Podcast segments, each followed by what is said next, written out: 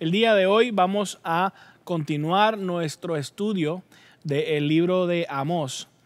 Hemos discutido hasta ahora en los capítulos del 1 hasta el 5 y hoy vamos al capítulo número 6 y un poquito del capítulo 7. Y desde ahora les adelanto que hoy vamos a hablar acerca del poder de la humildad y a la misma vez del peligro que hay en el orgullo. La humildad es algo poderoso, pero nosotros naturalmente no tendemos a ser humilde. Por alguna razón, muchas veces nosotros nos pensamos que si soy humilde, si, si pongo a los demás primeros que yo, eh, la gente se va a aprovechar de mí. Si soy muy manso, me van a tomar por menso. Pero, pero no es así. Eh, la humildad tiene mucho poder y podemos ver tanto en la escritura como podemos verlo reflejado en nuestras vidas, que la humildad tiene poder hace unos 25 años yo llegué al país de los Estados Unidos y a pesar de que cuando yo llegué ya yo tenía una licencia de conducir, yo manejaba como un loco. Quizá la palabra correcta no es loco, eh, eh, diría yo manejaba muy agresivamente y defensivamente. Y claro, yo creo que usted puede escoger cualquier país de Latinoamérica y, y en cualquiera de esos que usted escoja, manejan como locos especialmente en las ciudades grandes. Eh, y una de las primeras cosas que yo me di cuenta cuando llegué a este país de los Estados Unidos es que aquí la gente obedece las leyes de tránsito. Pero yo venía con una mentalidad diferente.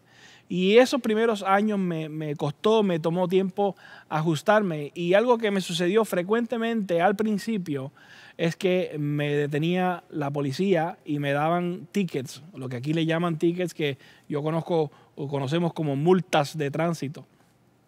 Y recuerdo que la primera vez que me detuvo un policía, yo le hice un cuento larguísimo y le traté de decir que la culpa no era mía, que la culpa era de otro. Y, y yo traté, traté todo. Y otra cosa que descubrí es que aquí los policías no perdonan, no, no perdonan fácilmente.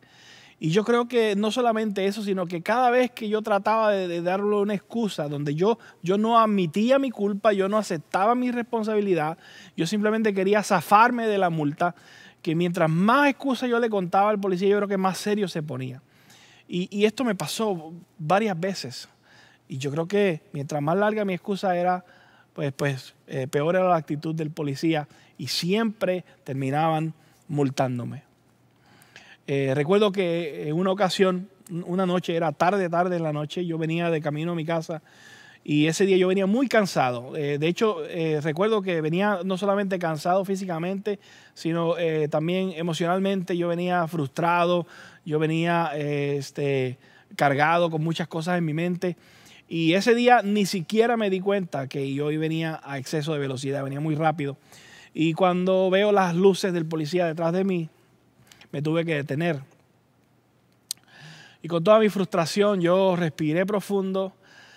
Mientras que el policía se bajó de su carro y caminó hasta mi ventana, yo, yo me quedé ahí sentadito y bajé la ventana y el policía se acercó y, y el policía me hizo una pregunta. Me dijo, ¿hay alguna razón por la cual usted tiene que ir tan rápido? Y recuerdo que en ese momento yo simplemente agaché mi cabeza, y le dije, no, perdón, le dije, lo siento mucho, solamente estoy cansado y, no veo la hora de llegar a mi casa. Eso fue todo lo que le dije al policía. Y ese fue el día que el policía miró mis datos, verificó mi identidad y me perdonó. Me dijo lo siguiente, me dijo, me dijo, no te voy a multar. Me dijo, te voy a dar una oportunidad, vete a tu casa, maneja con cuidado. Y yo estoy convencido que tuvo que ver mi actitud, tuvo mucho que ver mi actitud de humildad. Ese día yo no peleé con el policía, ese día yo no le, no le argumenté nada, ese día yo no traté de convencerlo de que la culpa no era mía, yo ese día no, no, no hice nada de esas cosas. No, no me comporté arrogantemente, sino que ese día yo simplemente admití mi culpa y, y no traté de excusarme. Y me disculpé. Y ese fue el día que me perdonaron la multa. Y yo creo que es un ejemplo quizá de muchos que podría dar de cómo la humildad tiene poder. La humildad tiene poder en nuestras vidas. El apóstol Pablo lo eh, describe eh, en Efesios capítulo 2 y lo vamos a ver más al final de la manera más hermosa. Pero quiero comenzar llevándoles al ejemplo que nos dice el apóstol Santiago en el capítulo 4, donde él nos dice unas palabras que son una verdad que es importante que recordemos hoy. Y esta verdad dice lo siguiente, Dios se opone a los orgullosos, pero da gracia a los humildes. Dios se opone a los orgullosos, pero da gracia a los humildes. Y precisamente creo que este es la enseñanza o el mensaje que Amós está tratando de enseñarle al pueblo terco y, y arrogante de Israel en aquel momento en que Amós está trayendo profecía para ellos. Así que vamos a ir directamente al capítulo 6 y a comenzar en el versículo 1. Y vamos a ver lo que la palabra de Dios tiene para nosotros hoy. Amós 6.1. Hay de los que viven tranquilos en Sión y de los que viven confiados en el monte de Samaria. Hay de los notables de la nación más importante, a quienes acude el pueblo de Israel. Pasen a Calné y obsérvenla. Vayan de allí a Hamat la Grande. Bajen luego a Gat de los filisteos. ¿Acaso son ustedes superiores a estos reinos o es más grande su territorio que el de ustedes? Ustedes creen alejar el día de la desgracia, pero están acercando el imperio de la violencia. Ustedes que se acuestan en camas incrustadas de marfil y se arrellanan en divanes, que comen corderos selectos y terneros engordados que a la manera de David improvisan canciones al son de la cítara e inventan instrumentos musicales, que beben vino en tazones y se perfuman con las esencias más finas sin afligirse por la ruina de José. Marcharán a la cabeza de los desterrados y así terminará el banquete de los holgazanes. Esto es bastante fuerte y hay bastante tela para cortar. Así que vamos a detenernos acá antes de seguir lo próximo. En ese primer versículo, Amos comienza diciendo, ay de los que viven tranquilos en Sión. Ay. Ese ay es sin H, no es ay de hacer, es ay de lamento. O sea, está queriendo decir, pobrecitos los que viven tranquilos en Sión. Cuidado los que viven tranquilos en Sion. Es una advertencia. Y es muy interesante porque en este momento sucede algo que no había sucedido todavía y es que nos damos cuenta que ahora la profecía que el profeta está trayendo de parte de Dios no es solamente para el reino del norte de Israel, sino que también para el reino del sur de Judá. Y él comienza diciendo, a los que viven tranquilos en Sion, ¿Ah? Sion es, la palabra que muchas veces usan para describir el cielo. Pero en el Viejo Testamento también se usaba Sion para llamar a Jerusalén, que Jerusalén era la capital del reino de Judá en el sur. Entonces, e, esa es una, una palabra que tenemos que entender que se está refiriendo a, a Jerusalén. Y, y claro, eh, es cierto que en el, en el, Nuevo Testamento Sion se refiere mucho al cielo. De hecho, al cielo también se le refiere como la Nueva Jerusalén y pueden ver la, la, correlación ahí. Pero en este caso, y especialmente en el Viejo Testamento, cuando escuchas que está diciendo Sion, se está refiriendo a Jerusalén, que es la capital de, Sama, de, perdón, de Judá. Por lo tanto, se está refiriendo al reino del sur. Y no dejó fuera al reino del norte porque también dijo, y a los que viven confiados en el monte de Samaria, que Samaria es la capital del reino del norte de Israel. O sea que él está diciendo a toda la nación de Israel, a los que están en el sur, a los que están, los que están en el sur y a los que están en el norte. A todos él a quien le está hablando. Y él está hablando ahí de una aflicción que va a venir, ¿verdad? Y es muy interesante, ¿verdad? Que una de las cosas que él menciona acá es que ellos están muy confiaditos. Ellos están muy tranquilos. Y dice por qué. Eh, eh, quizás no lo entendiste, pero yo te lo voy a señalar. Fíjate que dice confiados en el monte de Samaria. Y es importante que nosotros entendamos y sepamos que esta ciudad está construida sobre un monte. Igual estaba también eh, Jerusalén construida sobre un monte. Son ciudades que las construyeron al tope de un monte y las, las, rodearon de murallas. ¿Y qué pasa? Que al ser así, esta ciudad es fácil de proteger y difícil de atacar. Por lo tanto, ellos se sienten muy orgullosos del monte que escogieron para construir su ciudad y cómo está amurallada y cómo ellos se sienten tan seguros y tan tranquilos ahí donde ellos están, porque ellos piensan esta ciudad nunca no las van a poder atacar, aquí nunca nos van a poder derribar, aquí nunca nos va a pasar nada. Ellos han puesto su confianza en su poder militar o en su poder de su fortificación de ciudad. Se les ha olvidado poner la confianza en Dios y han puesto su confianza en lo que tienen como fortaleza de ciudad. Y esta parte es importante.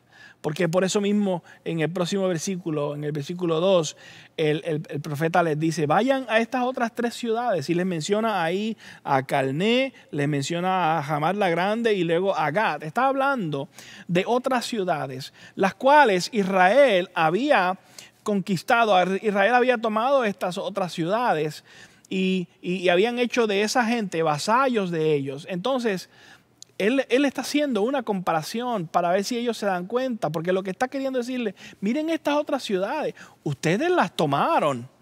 Y de la misma manera que ustedes tomaron a ella, ustedes también pueden ser tomados, es lo que está queriendo decir.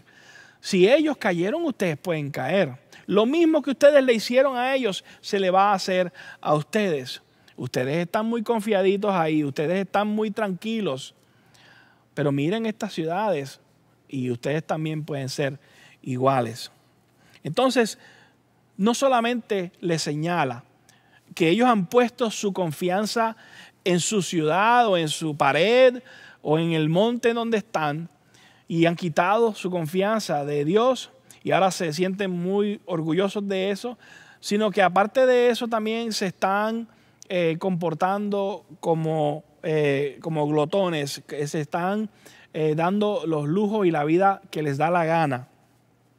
Y eso lo describe eh, más adelante acá cuando dice, ¿verdad? La manera en que ellos solamente se acostaban en camas incrustadas de marfil. O sea, él, comienza a, decirle, bueno, ustedes no se conforman con una cama, tiene que ser una cama incrustada de marfil. No, no se comen un pedacito de, de cordero, no, tiene que ser un corte especial de cordero. Entonces, no es, que, no es que toman vino, no, es que toman vino en tazones. Entonces comienza a explicar la, extravagancia que había allí. Entonces, como este, como este grupo de personas que eran los que dirigían esta nación, se habían hecho ricos y se, y se comportaban de una manera donde ellos se daban el lujo que querían, donde ellos se daban el gusto que querían, mientras que el resto del pueblo se moría literalmente de hambre. Y este era parte de la actitud de ellos como orgullo, ¿verdad? Donde ellos actuaban orgullosamente y ponían a otra gente como menos que ellos y como ellos también de la misma manera ponían a Dios como que no lo necesitamos porque tenemos una ciudad que nadie va a atacar y estamos bien, estamos tranquilos, fortificados. Entonces, ¿qué pasa? Ahí les dice en el versículo 6 que ellos no se afligían por la ruina de José cuando dice que no se afligen por la ruina de José es porque eh, José era el hijo favorito de Jacob, de, Israel. Y, esto, cuando, cuando dice José, se está refiriendo al pueblo, se está refiriendo al pueblo. Entonces dice que ellos no se afligían por la ruina del pueblo mientras se daban todos esos gustos.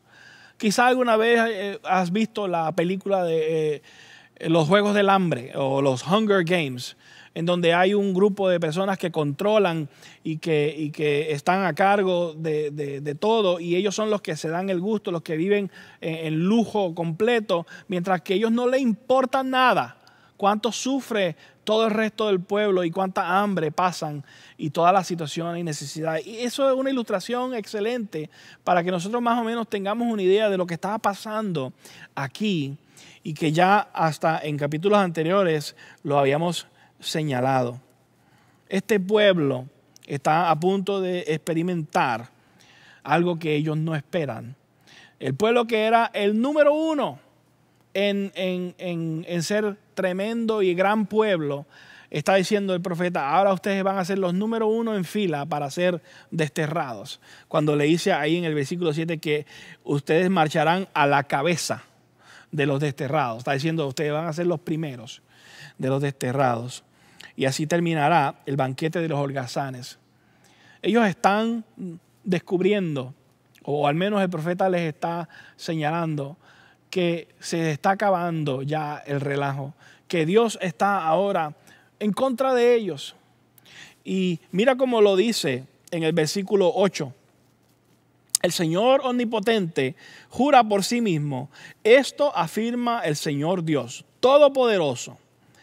Yo detesto la arrogancia de Jacob yo aborrezco sus fortalezas, por eso entregaré la ciudad al enemigo con todo lo que hay en ella. Estas son palabras fuertes, palabras muy tremendas. El Señor dice, yo detesto la arrogancia de Jacob. Nuevamente cuando está diciendo Jacob se está refiriendo a ese pueblo de Israel. Y, creo que entiendo que cuando Dios está diciendo que Él detesta la arrogancia de ellos, está diciendo yo, yo detesto, yo odio cuando ustedes se creen que ustedes son mejores que todos los demás simplemente por ser de la descendencia de Jacob. Yo detesto, yo odio cuando ustedes se creen que ustedes son una nación que son mejor que todas las demás naciones del mundo. Y, yo detesto la arrogancia, el orgullo de ustedes. E, e, eso es lo que Dios les está diciendo. Y ellos se han hecho enemigos de Dios con, esa actitud de arrogancia y de orgullo. Y, déjame decirte que tú no quieres hacerte enemigo de Dios. Cuando tú permites que tú pongas tu, tu confianza y tú pongas tu seguridad en todas las demás cosas, en vez de ponerlas en Dios, tú comienzas a alejarte de Dios. Y eso era lo que ellos estaban haciendo. Lo vimos como ellos ponían su confianza en, sus ciudades, como ellos ponían su, confianza o, se daban los gustos que querían, porque no les importaba nadie ni nada de lo demás. Y, y yo quiero detenerme un segundo y déjame decirte, iglesia, tengamos cuidado porque nosotros podemos hacer lo mismo. Cuando tú y yo comenzamos a confiarnos de quiénes somos, de los logros que hemos tenido, quizás de la educación que pude tener, o me comienzo a confiar del trabajo que he obtenido, que tengo, y pienso que lo tuve porque es todo por mis propias fuerzas. Cuando yo empiezo a definirme y a creerme que yo soy quien soy por la casa grande que tengo o por el carro que manejo, o quizás cuando creo que defino quién soy porque tengo ropa nueva o porque tengo ropa de una marca específica, y comienzo a mirar a otros. Y, miramos a otras personas como si ellos fueran más o si fueran menos, de acuerdo a, a lo que tienen o a lo que no tienen. Cuidado.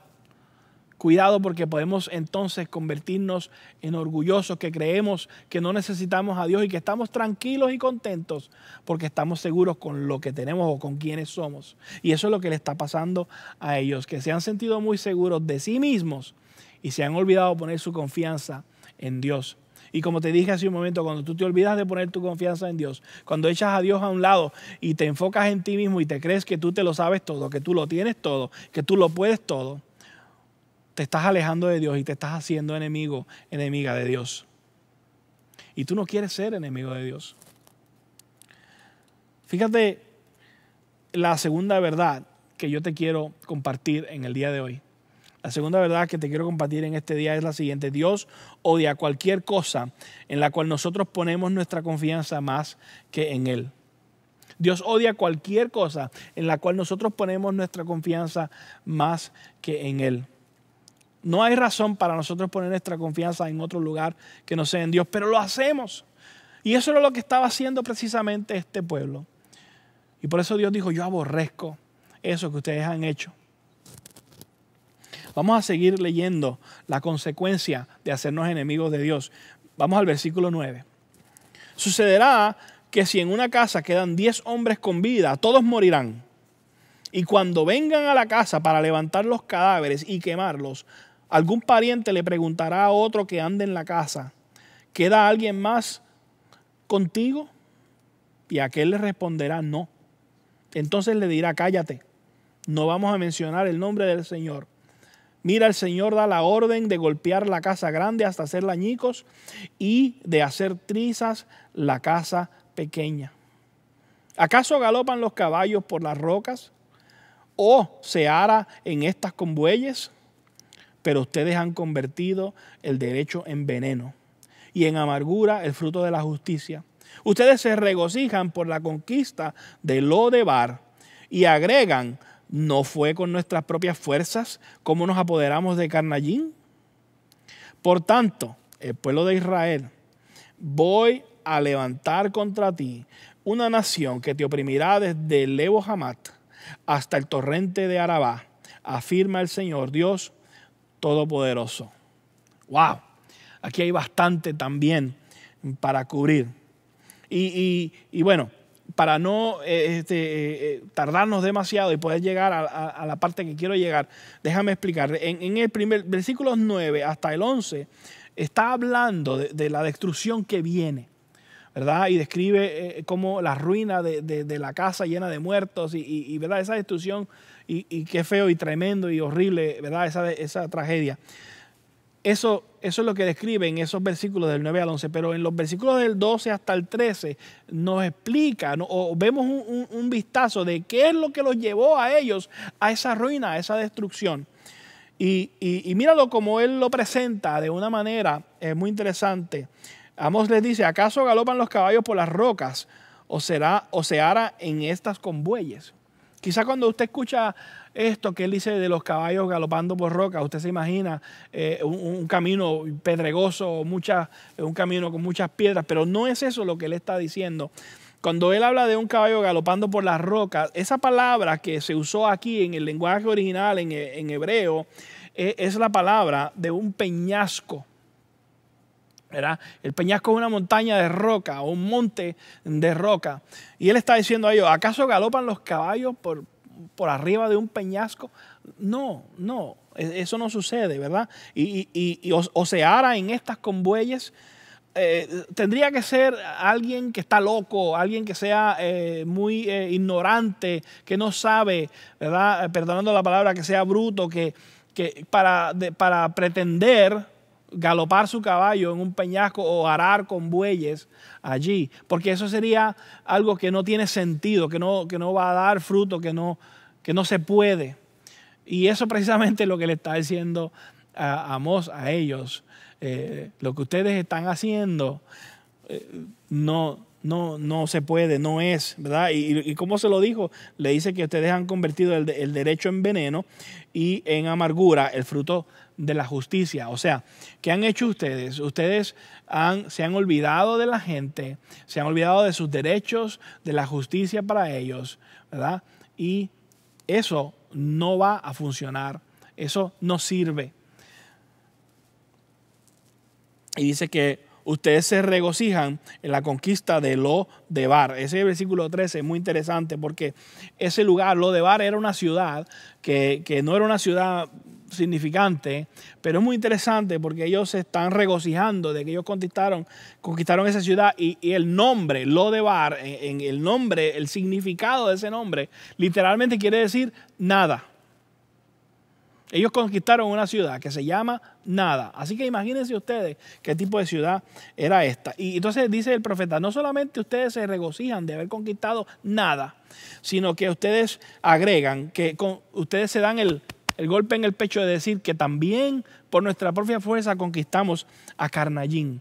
¿Y qué era Carnallín? Carnallín también era otra ciudad, tampoco muy significativa, pero el nombre de Carnallín tiene un significado muy interesante. Significa literalmente dos cuernos. Entonces, ¿qué tiene eso que ver? Bueno, lo que pasa es que eh, para los israelitas el cuerno era un símbolo de poder. Entonces, si ellos lograron conquistar una ciudad que es dos cuernos, pues imagínate, conquistamos una ciudad que tenía doble poder. Eh, entonces, eh, se, dan cuenta cuán, tonto es, es, esto que ellos están haciendo? que, el Señor lo que les está diciendo, ustedes se dan, se, dan de alardes y ustedes se sienten orgullosos de haber conquistado nada y dos cuernos. Y, se dan de golpes en el pecho, ¿verdad? Y entonces, ¿qué, ¿qué, es lo que dice el Señor? Dice, no, yo les voy a mostrar a ustedes en el capítulo, en el versículo 14, el Señor lo que dice, yo les voy a mostrar a ustedes lo verdaderamente lo que es fuerza. Yo le voy a, ustedes van a ver lo que es verdaderamente ser conquistados o ser, o ser este, eh, derrumbados, tomados a la fuerza, ¿verdad? Cuando Él le dice que va a levantar una nación. Y Él está hablando de, lo que va a suceder 40 años después con, cuando venga a Siria y los conquiste completamente. Eh, eh, de hecho, les dice ahí, ¿verdad? Que desde Lebot Hamad hasta Araba está hablando desde los extremos del norte hasta los extremos del sur. La caída de Israel es inminente. Pero, pero hemos visto la razón. Es porque ellos han sido orgullosos. Han sido orgullosos de pensarse de que ellos lo son todo, de que ellos son la gran cosa. Han sido orgullosos de pensarse de que tenemos la fuerza de protegernos y hacemos lo que hacemos porque lo hacemos con nuestra propia fuerza. Y, y aquí, no, aquí estamos tranquilos, aquí no nos va a pasar nada.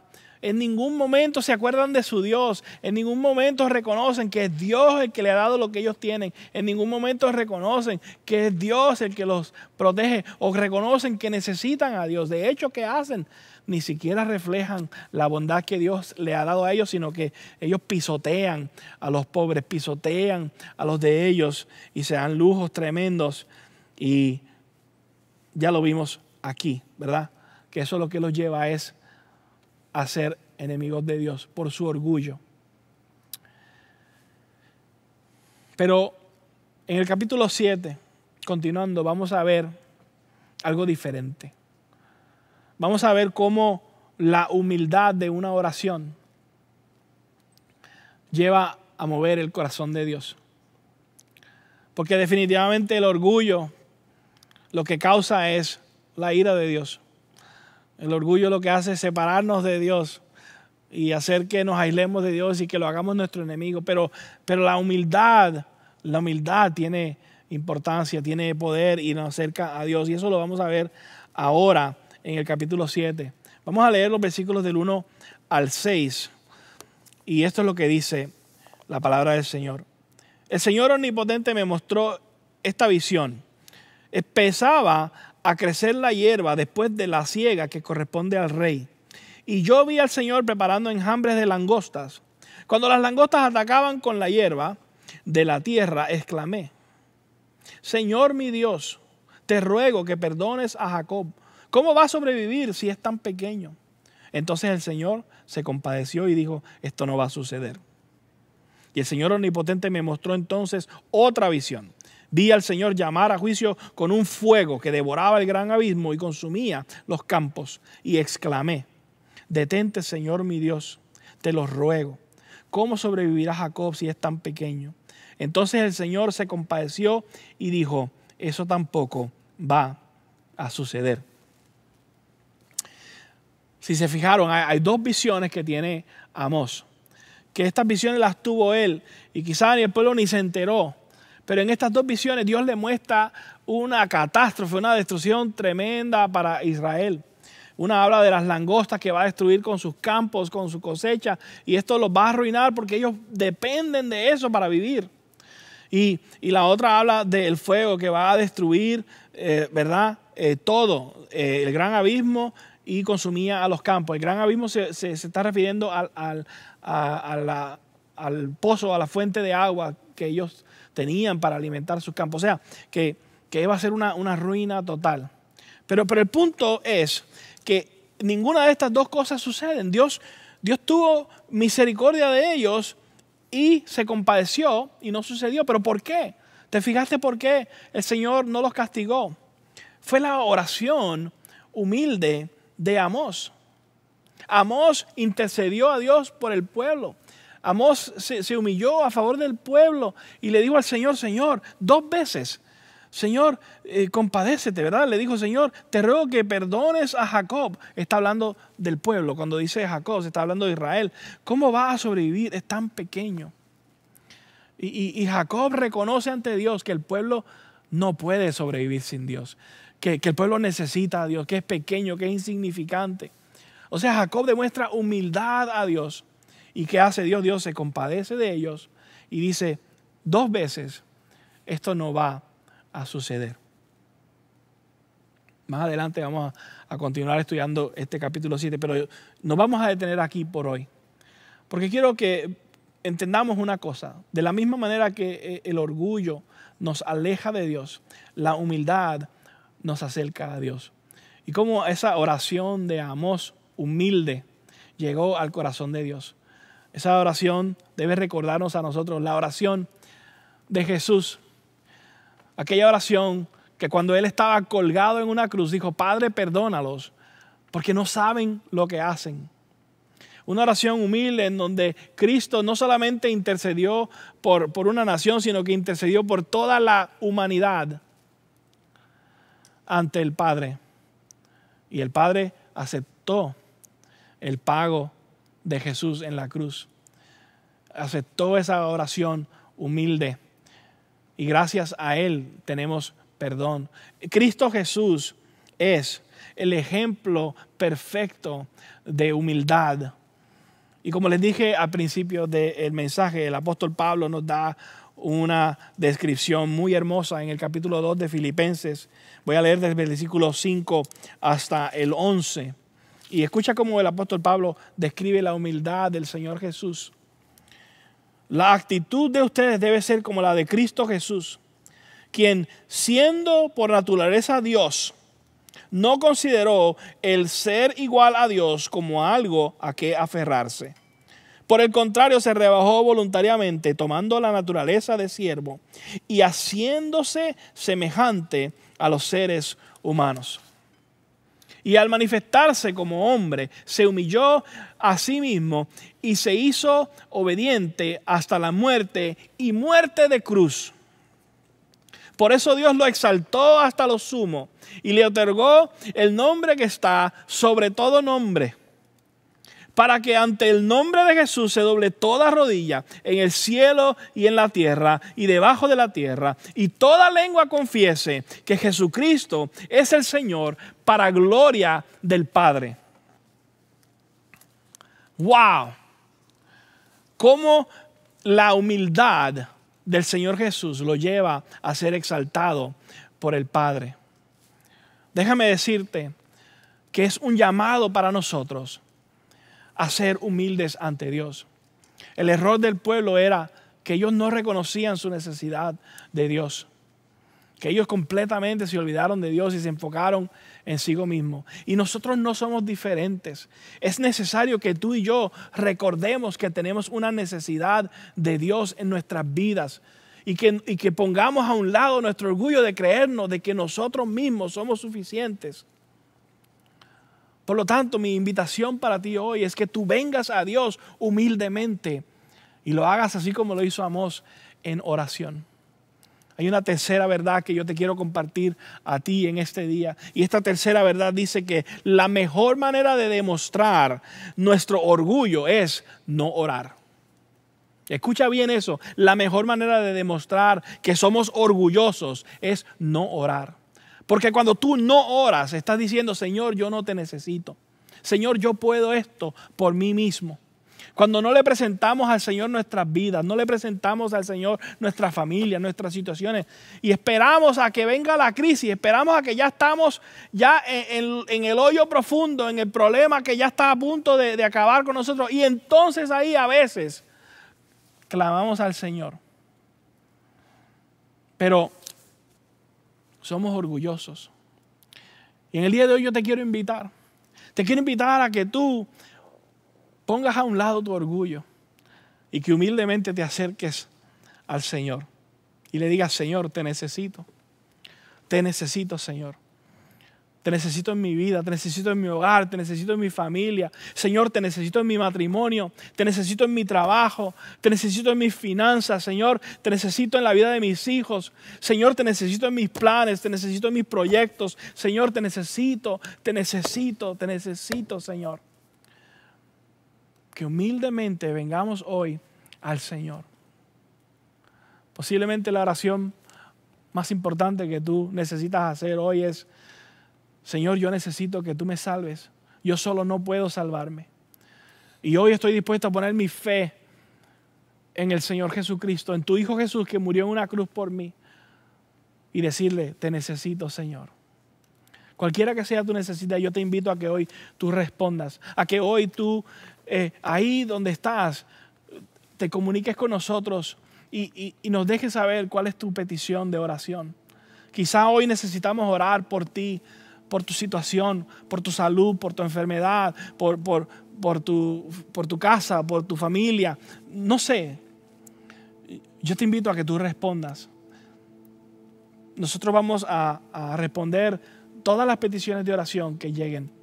Y si tú estás viendo este video, tú puedes escribir ahí en los comentarios tu petición de oración o mandarla por mensaje privado, pero también eh, si estás en los Estados Unidos puedes ir al, eh, eh, a tu teléfono, mandar un texto al 94253 y envía la palabra orar. Y cuando tú envíes la palabra orar al 94253, tú vas a recibir un, un link que te permite entrar ahí y darnos tu, tu, petición de oración para que nosotros podamos orar por ti, para que un pastor, uno de nosotros nos comuniquemos contigo y caminemos juntos en oración. Yo te invito a que hoy humildemente tú vengas al Señor y reconozcas, Señor, yo te necesito. Y mientras cantamos esta última canción, prepares tu corazón para que tomemos la cena del Señor. Ahí en tu casa, ahí donde estás, consíguete un poquito de jugo, un poquito de pan, para que en un momento tomes la cena del Señor, porque vamos a recordar el Evangelio, vamos a recordar que Cristo Jesús, siendo Dios mismo, se humilló y gracias a lo que Él hizo en la cruz, nosotros hoy tenemos acceso al Padre. Gracias a lo que Cristo hizo en la cruz, nosotros ya no tenemos que ir a, un, un, templo donde un sacerdote que ofrezca un animal de sacrificio para que nosotros podamos ser perdonados, sino que Cristo ya hizo el único, de una vez y por todas, sacrificio en la cruz. Y que hoy tú y yo podemos acercarnos al Padre. Recordamos que por lo que Él hizo en la cruz, tú y yo tenemos acceso al Padre. Y que no tenemos que ser orgullosos, sino que ser humildes y venir a Él y decirle, gracias Señor por lo que hiciste por mí. Perdóname por las veces que yo me creí que yo me lo sabía todo o que yo lo podía todo. Te necesito, Señor. Así que esta invitación es para ti. Pide oración. Comunícate con nosotros. Ven al Señor en oración. Prepara tu corazón para hacerte humilde ante el Señor. En el nombre de Jesús.